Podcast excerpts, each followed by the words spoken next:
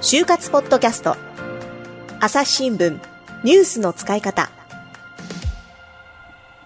いや私あの最近の記事で、うん、あのすごいびっくりしたのが、はい、あの内定5社全部に御社に入社します。まねはい、嘆く人事、もう胃が痛いっていうあの 記事があるんですけれども、あの、これ概要欄にね、あの、関連リンク貼っておこうと思いますが、はい、これの記事でがですね、あの、内定、5社に内定したある方がですね、うんはい、まあ、こんな、こんな状況だから、全部引っ張れるとこまで引っ張ってやろうと。まあ内定式の直前まで5社を引っ張り、うん、まあ、内定式の時にようやく1社に絞りましたっていう話なんですけれども、こういうのって今は普通なんですか？えっ、ー、とね大野さんの入社された頃とか、はい、それこそまあ私も就活、うん、氷河期世代なんですよね。うん、私はもう完全に氷河期で、大野さんも多分、その、はい、ちなみに09年入社ですよね。私03年なんで、うん、そうするときって、やっぱ一社内定するのがやっとみたいな。そうなんですよ。そう。だったじゃないですか。それこそリアルだ、リアル面接だから、面接の時点でもうかぶってて、そうなんですよ。あの、東京この日に行かなきゃいけないけど、福岡で面接がある、ね、すいません、みたいな。なおさらそう、福岡と東京だっていう遠距離の就活をしてたらね、うん、もう受けられる会社が決まってきちゃうじゃないですか。うん、で、まあそうじゃないにしても、移動時間もあって受けられないっていうのもあるだろうし、まあ、就活のその状況からして1社もらうのがやっと、うん、まあ、せいぜいもらっても2社とかで、うん、で、そんな思いをしてもらう、やっともらった1社だから、うん、ありがたくて、あの、もう次は他受けませんとか、あの、次いただいたらもうすぐあの辞退することになった会社さんにお詫びを入れるみたいな、うん、割とそういう感覚。そう。でそれが口だけじゃなくてちゃんとそれをしてたっていうでそれこそ会いに行ったりしてね。そうそうそうそうあのお詫びに。申し訳ねなんかこう菓子折りはこれを持っていけとか。結構そういうそうなんです茶は飲むなみたいな話とかいろいろあるんですよ。ありまね。それもねまたあるいろいろある。でそれが、まあ、うん、コロナ前はやっぱり売り手指導市場だったので、はい、まあ、何社も内定は割とあったケース、うん、あのー私も、うん、まあ、複数内定した後に1社をベストな1社を選ぼうって言ってたくらいで、そういうのが割と可能だったっていうのがあります、うん、でも当時はやっぱり、1社もらって次もらったら、どっちかなって選んで、あのあここは行かないなって会社はまあすぐ辞退する、でまた1社いただいたらみたいな感じで、いくつもの内定を手元にキープするっていうのは、あんまりなかったんですよ。ちょっとイメージがわからないですね。そうですよね、うん、ただやっぱりこの中で変わったなと思うのは、うん。キープしておきたい、うん、持っておきたい、だってどうなるかわからないからっていう学生さんは確かに増えたし、うん、私は親御さんからそのセリフを聞くことも結構多かったんですね。で、子供は、お子さんは、やもうここもらってここ行く気ないから、うんうん、あの行く気ないとか言ったらあれなんですけどね、うん、せっかく泣いていただいたんだけれども、やっぱり行きたいのは A 社だから、うん、もう B 社辞退しますと、言っていても親御さんが、いや、ちょっと待ってと、A 社だってどうなるかわからないんだから、あなた今そんなすぐに決めなくていいわっていう相談が何件かあったんですよね。確かに当時内定してたけれども採用取り消しになりましたってありましたもんね。あったんです。全然安心できないんですね内定もらってても。だし、やっぱり、あとは、まあ、内定まで行ってなくて、もう出るなと思っていても、そこで採用活動なくなってしまったりとか、あったので、だそうやって言われたときにね、正直私も、いやいや、まあ、そんないや、事態は早くした方がいいよってもちろん言いますよ。なんか印象とか、ななんだろう、人としてどうなんだろうとかちょっと思っちゃったりするんですやっぱり採用側の立場もわかるので、採用担当者さんからすると、まあ、それだけのお金と時間をかけて、この子が入社してくれると思ってるわけですよね。で、やっぱりその子が入社してくれないのであれば、やっぱりその枠は他の人が得られるかもしれない枠なわけで、っていうのもわかるんですけど、私としては、あの、まあ、そんなにね、ずっとキープしていくなんていうのはやめて、やはりこう、早めに行かないということが分かっているならば、あの連絡をした方がいいよって言うんですけど、でもやっぱりね、まあ、5個あったものを全部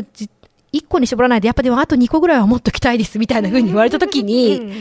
第一志望と第二希望みたいな、それダメだよとやっぱなかなか言いにくいっていうのはね、ありましたね正直、いやなんかこの記事の中のデータでもこう1割ぐらいの人がもう採用直前までキープするとか、内定式も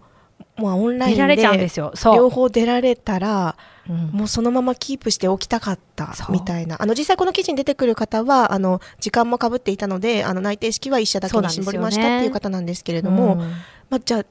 出てない方この記事に出て出てない方で実際にそういったことをしていると。そう。あとね、うん、あの内定した後に内定者懇親会っていうのがあって、今まで、まあ、今もありました。よね。で、そうすると、リアルな場で会社に行って、就活生同士が、内定者同士があったりとか、人事だけ、今までは面接では人事の担当者と面接官だけだったところに、それ以外の現役の社員が来て、っていうところで判断する機会があったんですよ。ですけれども、内定者懇親会もなかったりとか、あってもオンラインだったりすると、やっぱりなかなかどうしていいか分かんないみたいな。この内定がなくなるかもしれない、内定取り消しになるかもしれない、そのコロナによってっていう心配なだけじゃなくて、学生もね、やっぱりね、判断が難しいんだと思いますよね。確かに。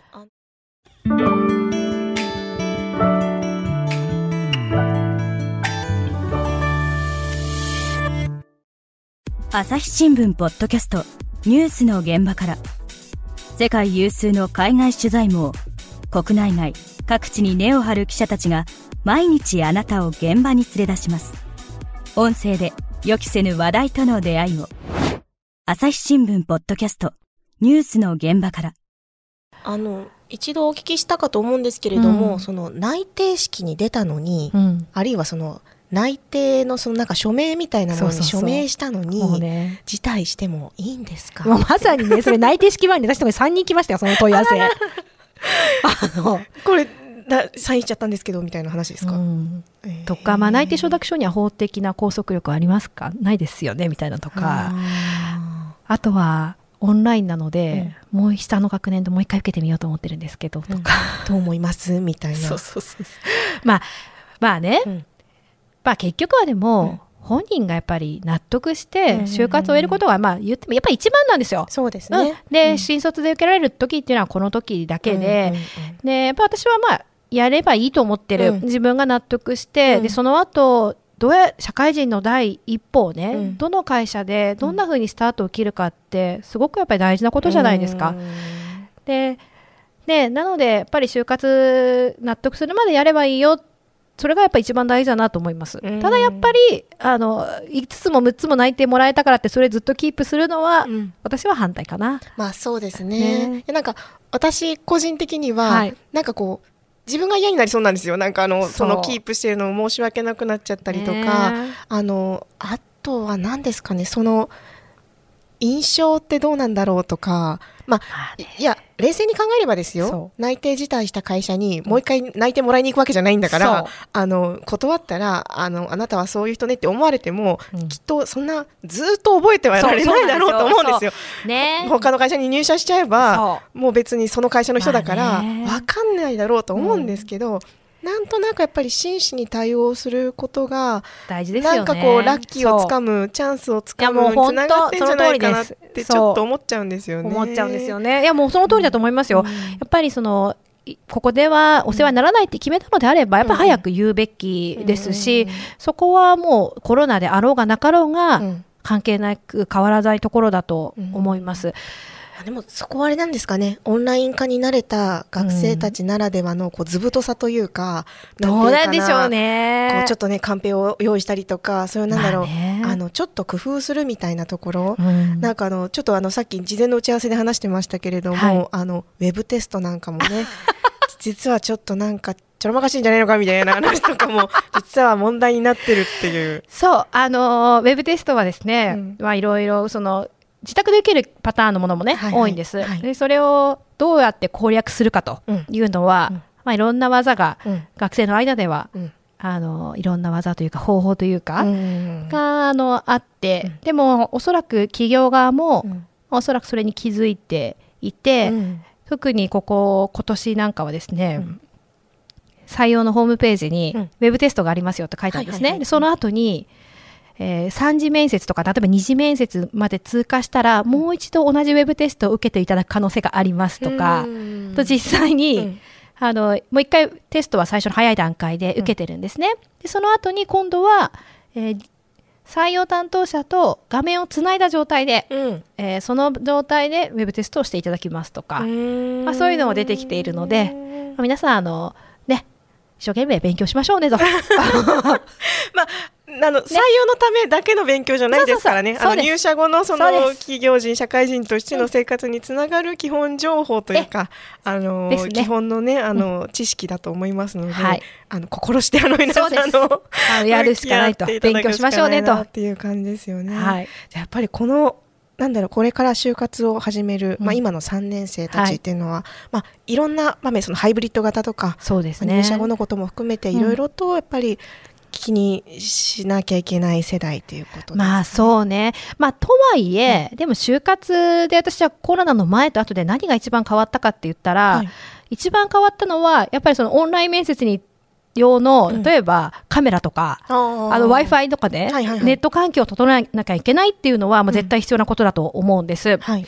なんですけど、でも就活の仕組み自体は、実はあんまり変わってないというか、だってそうですよね、人が人を選ぶ。面接官が、もしくは採用担当者が、人が人を選ぶ、うん、でそこで面接で聞かれていることだったりとか、うん、大事な部分企業研究をやったり自己分析をやったりっていうところは、うん、実は変わってない、まあ、変わるはずないんですよ、よく考えたら。そうなので、あまりこう、その、とらわれず、うん、時代にと言ったら変だけれども、あの、大事な部分っていうのは変わってないから、うん、自分とよく向き合って、うん、で、それも苦しい作業だと思うんです。うん、自己分析、みんなね、悩んでる人多いと思うんですけど、で会社のことを知って自分のことを知って、自分の人生をじっくり考えて動いていければ、いいんじゃないかなと思うけどやっぱり難しいよね。い